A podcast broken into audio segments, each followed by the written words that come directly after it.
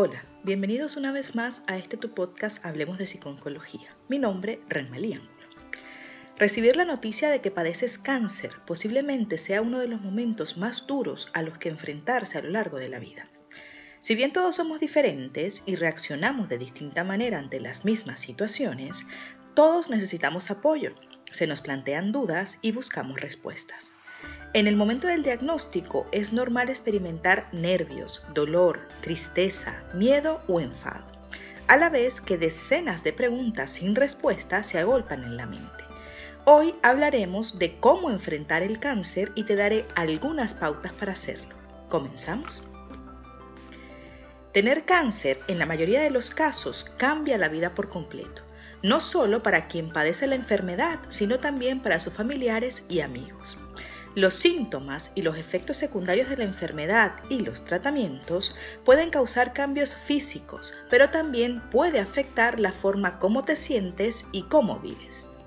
El cáncer es una de las enfermedades más temidas, un diagnóstico que inmediatamente remite a procesos médicos que pueden implicar dolor y trastornos físicos.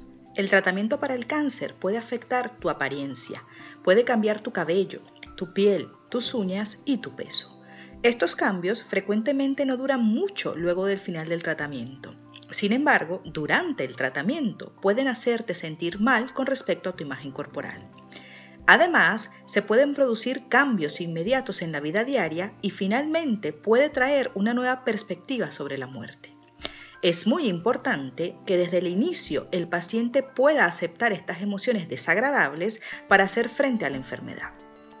Es normal que ante el diagnóstico de una enfermedad como el cáncer se produzcan emociones como el miedo, la sensación de amenaza a morir, a sufrir o a perder el control. El saber y aceptar que se está pasando por un mal momento es el primer paso para que estas emociones no te desborden. Desde la Clínica Mayo nos ofrecen 11 pautas para afrontar la enfermedad y te las comparto a continuación. Primero, recopila información sobre tu enfermedad intenta obtener información básica acerca del cáncer a medida que lo necesites. Esto te ayudará a tomar decisiones acerca de tu cuidado.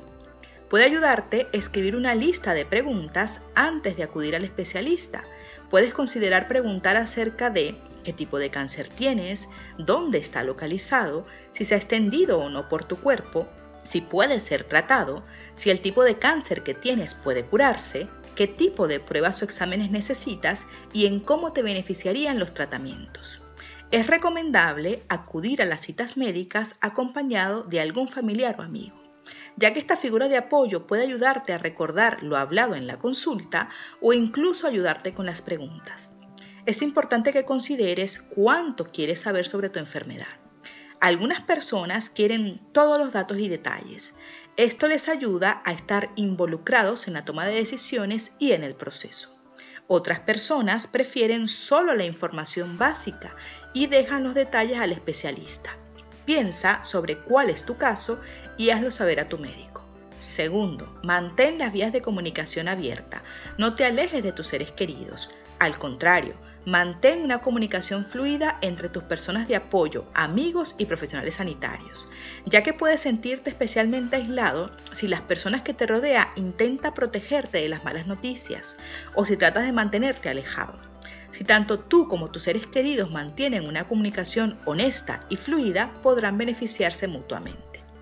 Tercero, anticípate a los posibles cambios en tu cuerpo. Después del diagnóstico de cáncer y antes de comenzar los tratamientos es el mejor momento para planificar los cambios. Prepárate ahora para que así tengas herramientas para afrontarlo.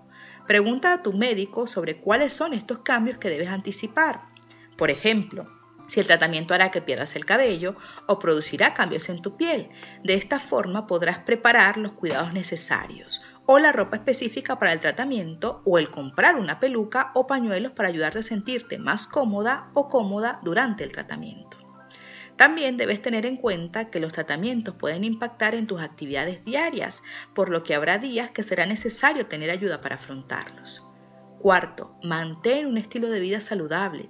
Esto puede mejorar tus niveles de energía. Elige una dieta que consista en una variedad de alimentos y obtén el descanso necesario de manera que te ayude a afrontar el cansancio y la fatiga del cáncer y sus tratamientos. El ejercicio suave y las actividades reforzantes pueden ayudarte. Los estudios sugieren que las personas que mantienen un ejercicio físico regular durante los tratamientos no solamente afrontan mejor la enfermedad, sino que también tienen una tasa de supervivencia mayor.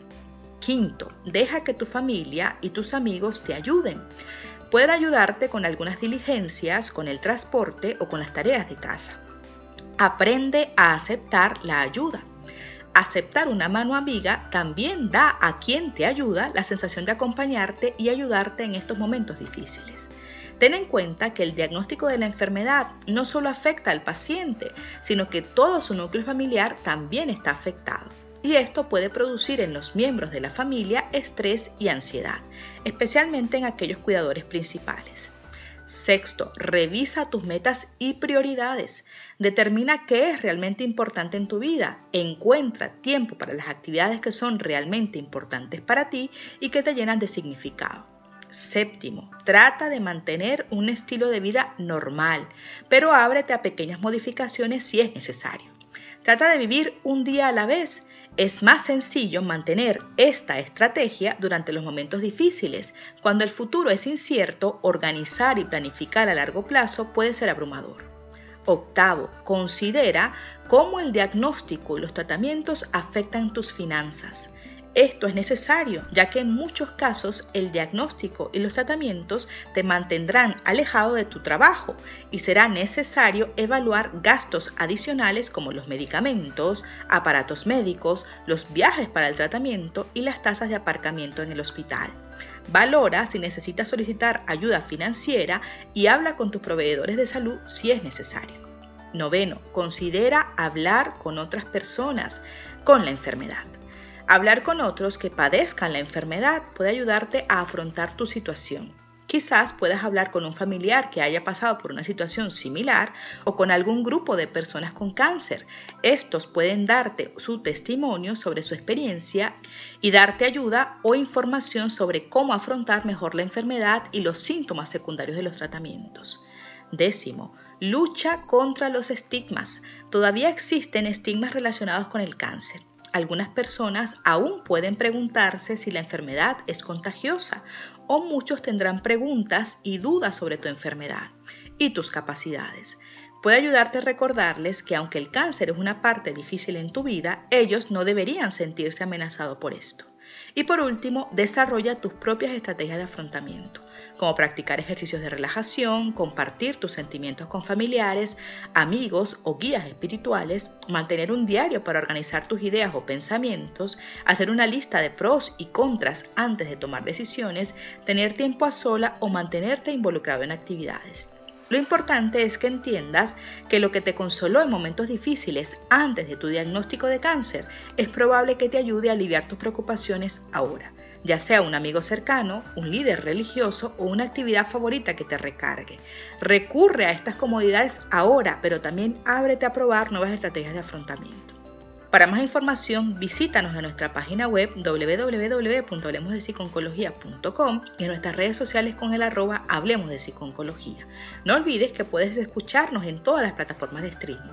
Recuerda suscribirte a nuestro canal en YouTube y activar las notificaciones para no perderte ninguno de nuestros episodios. También estamos en Patreon por si quieres colaborar con nosotros. Gracias por escucharnos. Seguiremos hablando.